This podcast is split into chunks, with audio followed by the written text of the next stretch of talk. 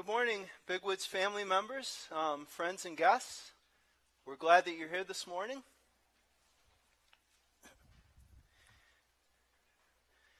It's um, good to have the, the Chrislam folks with us. I remember my time at um, Camp Friedenswald in Cassopolis, Michigan, and it was a wonderful time of um, just interacting with, with campers. And um, I remember there was a time I was called to give an invitation message at a campfire, and people responded, but afterwards the camp director said, Mark, that really wasn't your best message. And it was an important reminder to me that, you know, God is capable beyond what we do, and sometimes when we stumble, he uses it for his glory. And sometimes when we think we really got it perfect, it's not really all that good. So, my prayer this morning as I um, preach while Pastor Tim is on vacation, and you can be praying for, for them, um, is that God will use the words that I speak to open his word to us. And I'm going to ask us to start this morning with a little bit of um, participation.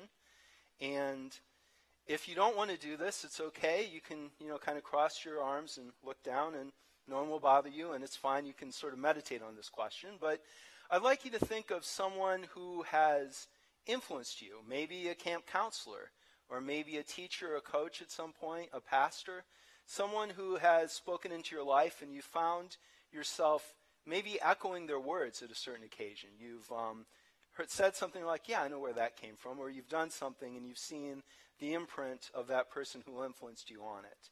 So um, take just a couple moments and, if you like, turn to someone next to you and maybe talk about um, someone who's been an influence in your life.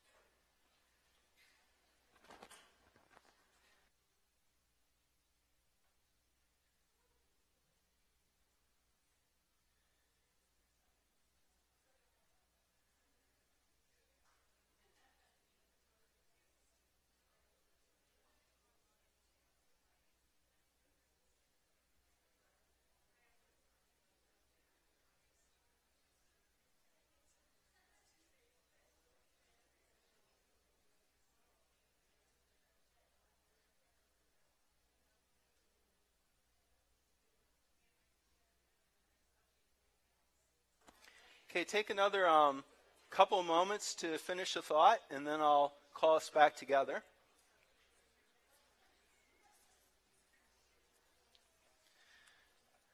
So,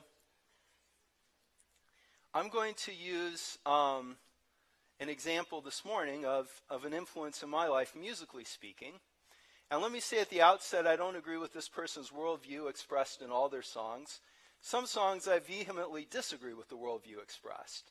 But the um, author of songs such as Blowing in the Wind, All Along the Watchtower, Like a Rolling Stone, Gotta Serve Somebody, and Saved is someone who has um, influenced my the way I sing, the way I play harmonica, um, more rhythmically than melodically, and um, it's easier that way too, is, is a secret. But but Bob Dylan is a musician that has influenced me. And if you listen when I'm playing something, singing something, and the few songs I've written, if you listen carefully, you can hear the influence of, of Bob Dylan in that music. Now, Peter, the author of the letter we're working through in this series, um, chose a much better influence than Bob Dylan. Bob Dylan famously sang, It ain't me, babe. No, no, no, it ain't me you're looking for. And he's right.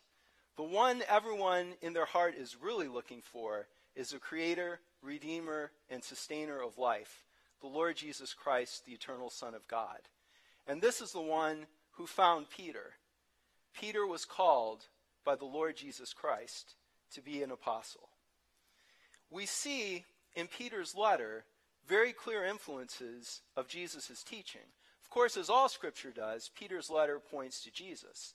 But in a very special way, Peter reflects the actual words he heard Jesus speak when Jesus walked on earth. The teachings that Peter gave in response to questions, or that Jesus gave in response to questions that Peter asked, parables that were told that Peter heard with his ears and treasured in his heart. This morning, I want to look at a couple of Jesus' stories that relate to the text we're going to be studying, 1 Peter 4 7 through 11. First, let's go to the Lord in prayer. Dear Father, thank you for life. Thank you for your way of salvation. Thank you for the young people who led us in worship this morning. Thank you that we can freely approach you because of the Lord Jesus Christ. God, I pray that this morning you would fulfill your scripture, that I would speak the words you have for these people at this time. Lord, that I would be out of the way and that you would speak to our hearts. Um, Lord, I pray for any here who have not yet received your gift of salvation. I pray that this would be the day that they would hear the good news that there is life and forgiveness in eternity in the Lord Jesus Christ.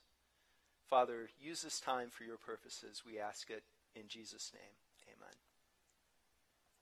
So our series is called Stand in Christ, on Christ, and for Christ. And a recap of what we've seen so far, we've seen as we're in Christ, we have the gift of salvation, an inheritance incorruptible, undefiled, kept in heaven for us. As we receive what Jesus has done for us on the cross, we have something more precious than silver or gold, something that can never be taken away. We've seen that successful believers standing on Christ live submissive lives.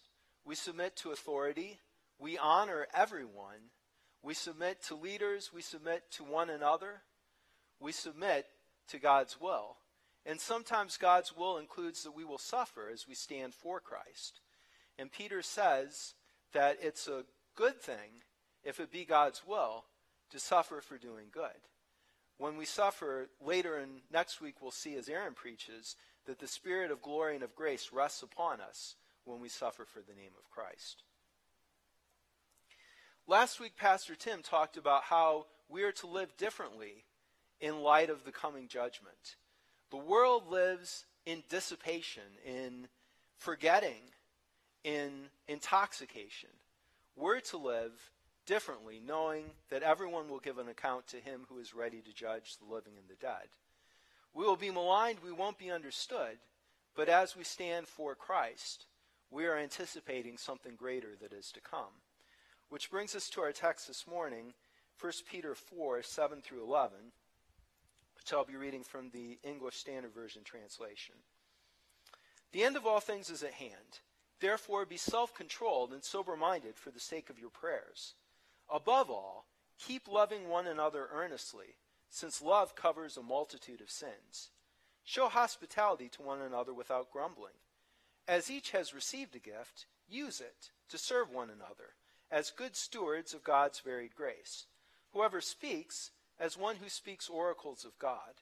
Whoever serves, as one who serves by the strength that God supplies, in order that in everything God may be glorified through Jesus Christ. To him belong glory and dominion forever and ever. Amen. So there's an outline in your bulletin if you would care to use it. Um, there's some blanks to fill in with the three main points. I will get to the first point now. In the light of the end of all things, we should be a sober steward of God's grace. The call is to be a sober steward of God's grace. Now, I talked about Peter hearing the words of Jesus. And there's a connection between Peter's letter and a parable Jesus told that I think is very applicable for the subject Peter is treating, the end of all things, and the need to be self controlled and sober minded in light of that. It's in Luke 12, 35, and if you want to have one finger in Luke 12 while we look at 1 Peter 4, there's an expression that Jesus uses in Luke 12:35. The English Standard Version says, "Be ready, stay dressed for action." Jesus' command to his disciples, stay dressed for action. You see, there's a text note if you have an ESV, and it gives that the Greek for that expression is let your loins stay girded. If you um, have a King James translation, I think it actually just says let your loins stay girded. That's the, the Greek idiom expression. Now, what, what does that mean? Well, I heard during the Q&A the idea that you have a long robe and it's not real easy to run. It's not real easy to, to take action with this robe hanging down. So if you're girding your loins, you kind of gather your robe, tuck it into your coat, and then you're ready to go. So be dressed for action, be ready to go. Um, Exodus 12, when the Israelites were preparing to eat the Passover, they were instructed to do so with their loins girded, to be ready to go, ready to leave Egypt, go into the promised land. And I liked the, the Pharaoh, Pharaoh that we sang this morning. That was fun and a reminder of um, the great thing God did in, in delivering his people. But Peter uses the same expression in 1 Peter 1:13. Therefore, preparing your minds for action and being sober-minded, set your hope fully on the grace that will be brought to you at the revelation of Jesus Christ. And that preparing your minds for action, according to the text note in Greek, it's literally let the loins of your mind stay girded, or gird up the loins of your mind. So be ready, be prepared for action, be ready to go, because the grace will be brought to you at the revelation of Jesus Christ. Peter is talking about the end of all things, the return of the Lord Jesus. And that is the point of the story that Jesus told in Luke 12:35. We'll go back there and I will read his parable. Luke 12:35. Stay dressed for action and keep your lamps burning, and be like men who are waiting for their master to come home from the wedding feast, so that they may open the door him to him at once when he comes and knocks. Blessed are those servants whom the master finds awake when he comes. Truly I say to you, he will dress himself for service and have them recline at table, and he will come and serve them. If he comes in the second watch, or in the third, and finds them awake, blessed are those servants. But know this, that if the master of the house had known at what hour the, the thief was coming, he would not have left his house to be broken into. You also must be ready, for the Son of Man is coming at an hour you do not expect. Peter said, Lord, are you telling this parable for us or for all? And the Lord said, Who then is the faithful and wise manager, whom his master will set over his household, to give them their portion of food at the proper time? Blessed is that servant whom his master will find so doing when he comes. Truly I say to you, he will set him over all his possessions. But if that servant says to himself, My master is delayed in coming, and begins to beat the male and female servants, and to eat and drink and get drunk, the master of that servant will come on a day when he does not expect him, and at an hour he does not know, and will cut him in pieces and put him with the unfaithful. So Jesus tells a story about expecting his return. As Peter says in our text in verse 7, the end of all things is at hand. Now, Jesus says it may be the second or the third watch of the night, which the Holman Christian Standard Version translates as the middle of the night or even near dawn. It's coming at an hour when we do not expect, and Jesus repeats that for emphasis in this passage of Luke. We don't know exactly when Jesus is going to return, but the clear teaching throughout Scripture is he is returning, and he is returning at hand soon. It's near. It'll still be a surprise, but we always have to be prepared. We have to be ready. We have to be awake, expecting his return, and ready to answer when he knocks to call us to the wedding feast. We're not living awake, we're not living expectantly if we're passed out drunk. We're not awake if we engage in the flood of debauchery that Peter describes in verses 3 and 4 of chapter 4 that we talked about last week the sensuality, passions, drunkenness, orgies, drinking parties, and lawless idolatries. When we're intoxicated with the things of this life, to the exclusion of a focus, a sobriety on God's Word, we're not ready. We're not awake. Now, Jesus answers Peter's question, Who's this for? with a question. It's kind of like, well, if the shoe fits, wear it. Who then is the wise and faithful manager? If it's you, then it applies to you. If you're willing to be wise and faithful, then this is for you. It's for everyone who will hear. As Jesus often said, let he who has ears hear. Jesus also tells a story. He answers a question with a question, and then he tells a story. There's a lot of power in stories. When David sinned in 2 Samuel chapter 12, God sent the prophet Nathan to him, not with a direct condemnation right off the bat, but with a story. David had committed adultery with Bathsheba, had her husband killed, and tried to cover it up. Now Proverbs 28:13 says, "He who conceals his transgression will not prosper, but he who confesses and forsakes them will obtain mercy." David had not positioned himself to receive mercy. David had done something according to the law deserving of death, for which there was no kill two doves and that makes it right.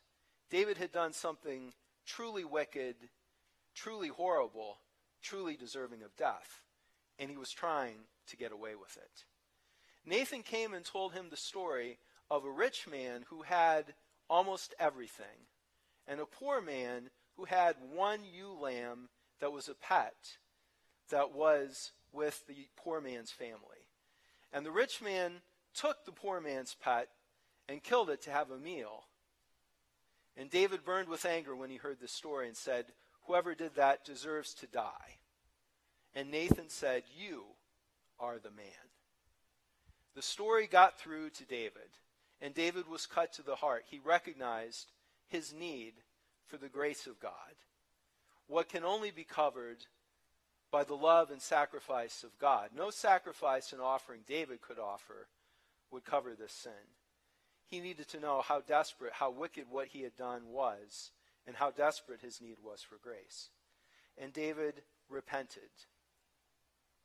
Jesus' story talks about what the faithful and wise manager is to do.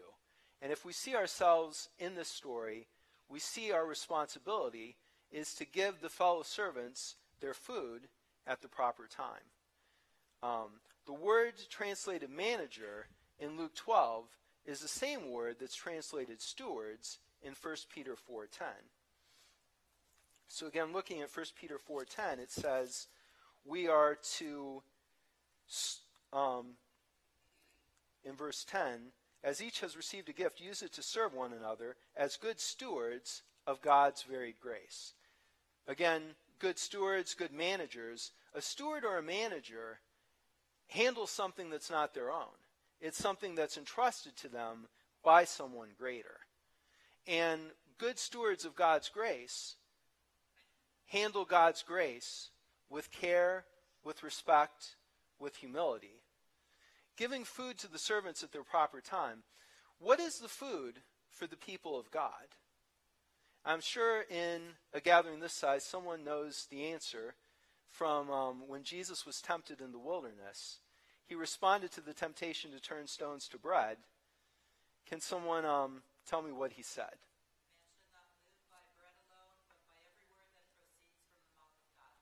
Amen. Thank you, Kimber. Man shall not live by bread alone, every word that proceeds from the mouth of God. Our food is the word of God.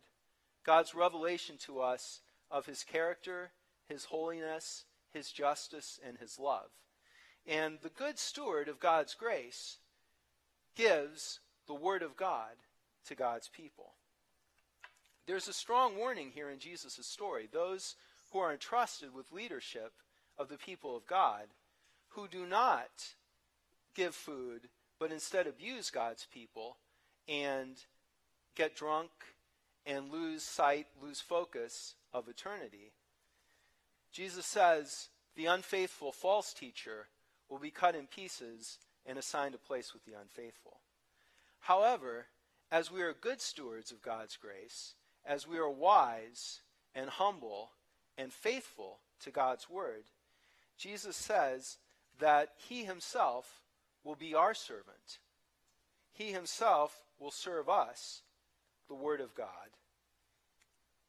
In verse 37, which is at the bottom of your outline, blessed are those servants whom the master finds awake when he comes.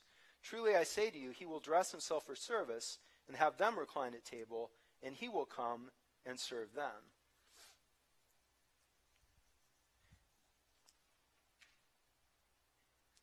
So we need grace. We need God's grace to cover our sin.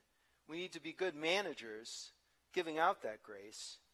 And this leads to our second point. We need to love one another and so cover sin. Love one another and so cover sin. In our text, 1 Peter 4 8 says, Above all, keep loving one another earnestly, since love covers a multitude of sins. Now, the question we might ask is whose sins? Whose multitude of sins is covered by love? To answer this, I'd like to look to another story that Jesus told in response to a question Peter asked. It's in Matthew 18, verses 21 through 35. Then Peter came up to him and said, Lord, how often will my brother sin against me, and I forgive him? As many as seven times? Jesus said to him, I do not say to you seven times, but seventy seven times. Therefore, the kingdom of heaven may be compared to a king who wished to settle accounts with his servants. When he began to settle, one was brought to him who owed him ten thousand talents. And since he could not pay, his master ordered him to be sold, with his wife and children, and all that he had, and payment to be made. So the servant fell to his knees, imploring him, Have patience with me, and I will pay you everything. And out of pity for him, the master of that servant released him and forgave him the debt. But when that same servant went out, he found one of his fellow servants who owed him a hundred denarii. And seizing him, he began to choke him, saying, Pay what you owe. So his fellow servant fell down and pleaded with him, Have patience with me, and I will pay you. He refused and went and put him in prison until he should pay the debt.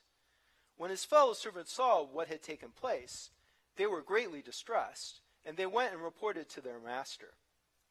Then his master summoned him and said, You wicked servant, I forgave you all that debt because you pleaded with me. And should you not have had mercy on your fellow servant, as I had mercy on you? And in anger his master delivered him to the jailers, until he should pay all his debt. So also my heavenly Father will do to every one of you, if you do not forgive your brother from your heart. Now, some context that the ESV text notes provide. The, the servant owed 10,000 talents. Sounds like a lot. It is a lot. It's approximately 20 years worth of work for a laborer for one talent. So you can check my math, but 20 times 10,000 is about 200,000 years. In other words, it's impossible. No one could pay that kind of a debt by working, by earning it. It's an unpayable debt. When the servant pleads, Have patience with me, I'll pay it all back, he can't do it. All he can do is plead. But the good news is the unpayable debt is covered by Jesus' sacrifice at the cross. What we could never earn, what we could never pay back, our sin, our failures, our rebellion against a holy God who is just, who is perfect, is covered by the sacrifice of his Son who took our place. Jesus lived the life we should have lived and died the death we should have died so that we might have life, that we might be forgiven and reconciled to a holy God. That's the good news. However, if we are not willing to forgive someone who sins against us, and again, in Jesus' story, a hundred denarii is about four months worth of work for a laborer. So it's not insignificant. It's, it's some money, but compared to an infinite 200,000 years worth of hard work, it's nothing. If we're not willing to release someone from what they've done against us, we need to question if we've really understood the enormity of the debt to God that we can't possibly pay, that we've had forgiven. If we're not willing to forgive, Jesus teaches us to pray in Matthew 6:12, "Forgive us our debts as we also have forgiven our debtors." Whose sin is covered by love, by forgiveness? It's our own. We open ourselves to the forgiveness that God offers as we have extended forgiveness to those who sin against us. Maybe you've never received this forgiveness, this payment of the unpayable debt. you can do so today. John 3:16 famously says, "For God in this way loved the world, that he gave his one and only son that whoever believes in him should not perish but have everlasting life." The gift of salvation is offered to whoever would believe, to whoever would receive Jesus' sacrifice in their place. Romans 10:9 says, "If you confess with your mouth that Jesus is Lord and believe in your heart that God raised him from the dead, you will be saved. Salvation is available. In a little bit, we'll be sharing communion together. And if you have not yet committed to follow Jesus in all of life, to receive his sacrifice as payment for your sin, you can do so today. And you can participate in this remembrance of what he's done for us by shedding his blood and having his body broken. And I would invite you to do that. I would also invite you to share with someone that you've made that decision, that you have decided to follow Jesus in all of life and to accept his sacrifice as payment of your sins. Romans 10:9 says if you confess with your mouth, in other words, you share with someone that you're following Jesus, that he is your Lord, he is your master, he is the one you will seek to serve. If someone comes to you and, and tells you they've made that decision, encourage them, pray for them. If you don't know what to say, bring in someone else.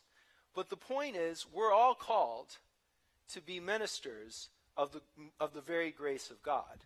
We're all called to serve one another, and there's no exceptions, there's no exemptions. Christianity is not a spectator sport.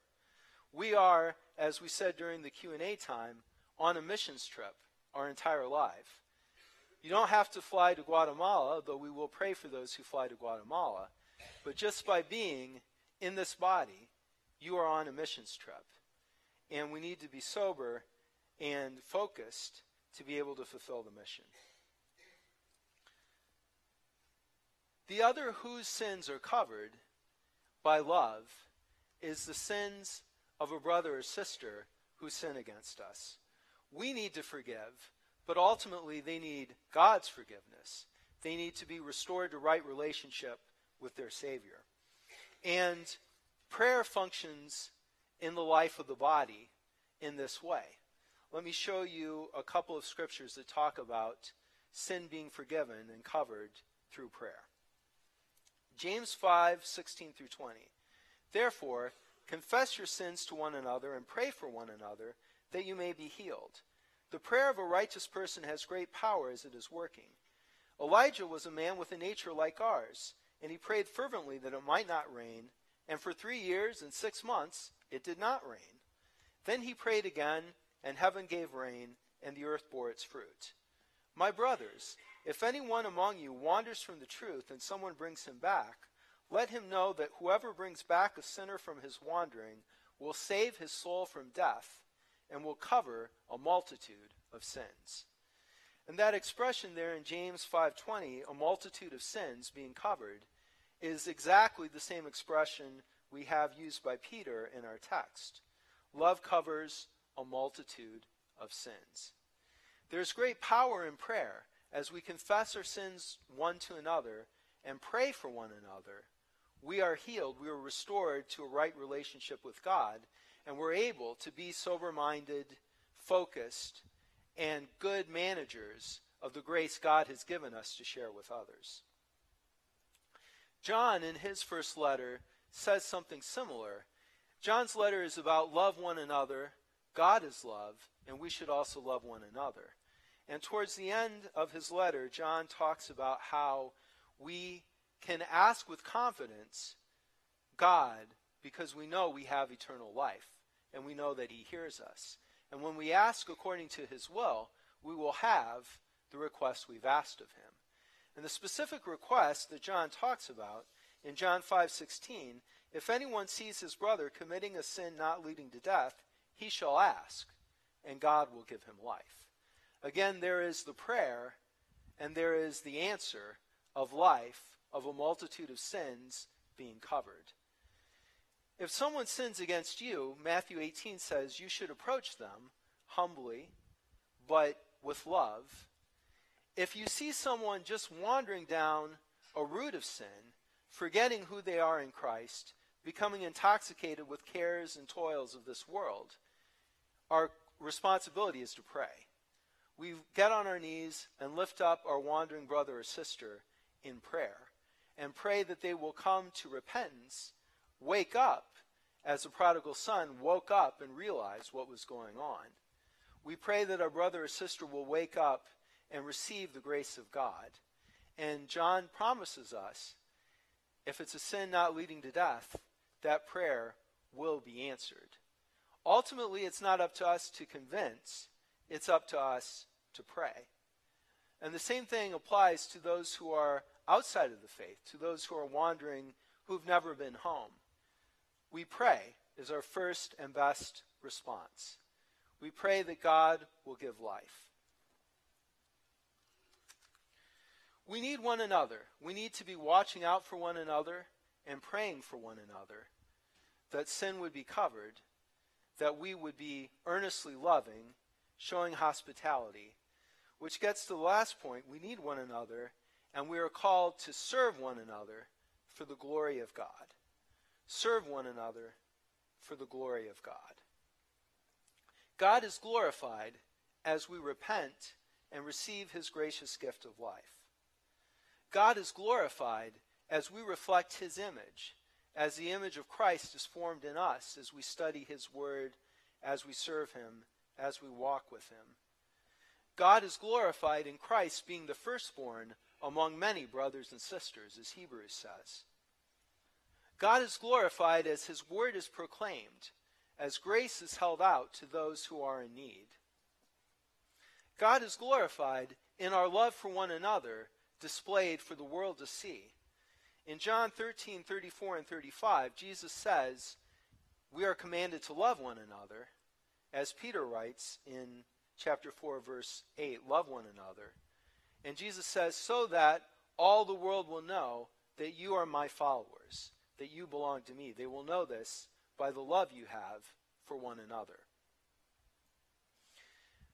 Peter says to show hospitality to one another without grumbling immediately after commanding us to love. I've received great hospitality from this body of believers. When I was getting to know my wife in 2013 and 2014, I'm looking at some people who hosted me and invited me generously into their home without grumbling and were a blessing to a brother in Christ who was getting to know a sister in Christ. I'm grateful for the hospitality that Big Woods has shown. I'm also grateful for the hospitality of those who have hosted home fellowship groups. And the group I was a part of this past year, in particular, had a hostess who was very gracious, very generous, made us feel at home, and created an environment where we could minister one another and be good stewards of God's grace to one another. That's what this is about. We're called to be serving with the gift we've been given. And as was pointed out in the question and answer time today, every gift is important. The scripture says, as each has received a gift. It doesn't say if you've received a gift, it says, as each has received a gift. So each of us in the body have a role to play. We're all important. We all need to function together with Christ as the head. A couple chapters later in the Gospel of John, after Jesus tells the disciples that the world will know we are his by our love. Jesus says in John 15, 12, This is my commandment, that you love one another as I have loved you. Greater love has no one than this, that someone lay down his life for his friends. You are my friends if you do what I command you. No longer do I call you servants, for the servant does not know what his master is doing. But I have called you friends, for all that I have heard from my Father I made known to you. Jesus' stories to Peter involve servants, slaves, those in subjection to a master. And that's where we begin. We have to begin with the knowledge that we can't save ourselves, that we owe 200,000 years worth of back wages we can never pay. And all we can do is get on our knees before a holy God and receive the way he has made for us to have eternal life, the sacrifice of the Lord Jesus Christ on the cross. It doesn't stop there. as we become his children, we become brothers and sisters of that Lord. We become children of the God of Abraham, Isaac, and Jacob. And as we serve one another from his grace, we go from being servants to being friends, to being rulers along with Jesus in the world that is to come. Jesus says in Luke 12 that he will set the faithful steward over all of his possessions. He says that he will serve his servants who expect his return. And we see in Revelation the wedding feast of the Lamb, the ultimate destination of glory for all those who receive the sacrifice of Jesus. We begin as servants, we end as sons, daughters, friends, brothers, sisters, his body, his family. And that's what we want to celebrate the work Jesus has done in bringing us to salvation. Jesus served us by giving up his life on the cross. And God showed that that sacrifice was acceptable. He raised him from the dead, and now the Lord Jesus waits in heaven to return. That's what we remember with the Lord's Supper or communion. It's a simple yet profound time when we, as followers of Jesus Christ, humbly acknowledge the presence of the Lord among us, remember his sacrifice on our behalf, and anticipate joyfully his return to earth to reign forever. Paul writes in 1 Corinthians 11 23 through 26 For I received from the Lord what I also passed on to you. The Lord Jesus, on the night when he was betrayed, took bread, and when he had given thanks, he broke it and said, This is my body, which is for you. Do this in remembrance of me. In the same way, after supper, he took the cup, saying, This cup is the new covenant in my blood. Do this whenever you drink it in remembrance of me. And Paul adds, For whenever you eat this bread and drink this cup, you proclaim the Lord's death until he comes. Men who are leaders in this church will serve us first the bread, representing Jesus' body, and the cup, which represents his shed blood. You don't need to be a member of Big Woods Bible Church to receive the bread and the cup. We invite all those who are followers of Jesus Christ, who have trusted in his sacrifice as payment in full of their sin, and who have committed to follow him in all of life, to share the symbol with us together. As we do this, remember that Jesus laid down his life for us, the ultimate act of service, friendship, and love, so that we might be reconciled to God, that we might be family, no longer strangers and foreigners to the promises of God, but his beloved children, his family. If you have made the commitment today to receive the forgiveness of sins Jesus offered, please participate in this with us. If you've not yet made that commitment, I would ask that you not take the bread and the cup just because it has meaning due to what we have received. If you've not yet received it, the symbol doesn't have the same weight. So I'd ask, we, we welcome you. We're glad you're here at this service, but we would ask you not to participate in this particular symbol at this time if that's the case. Um, would the, the men who are going to serve please come forward, and I will pray as they do. Dear Lord, thank you for your sacrifice for us. Thank you for making the way for us to be whole, to be your children, to be first your servants, and then your friends and sons and daughters. Lord, as we remember the sacrifice of Jesus, help us to be sober, serious, considering what it is that you would have us do to serve one another, to be good managers of the grace you've given us. Lord, that we would walk in forgiveness, that we would walk in joy, that we would walk in love. I pray that you bless this sacrament now, this meal, this symbol, this time of celebration. In Jesus' name.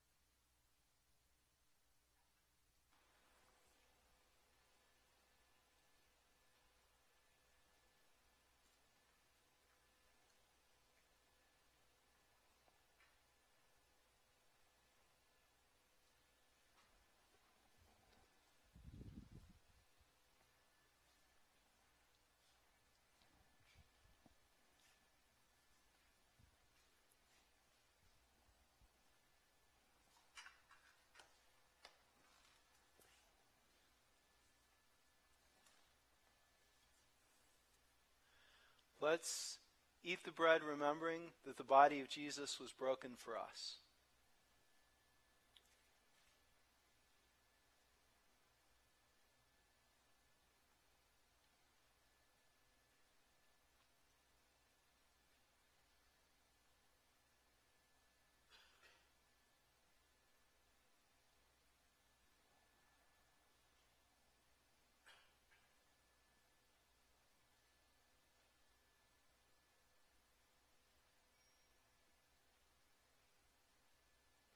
Now we will um, serve the cup representing the blood of the Lord Jesus.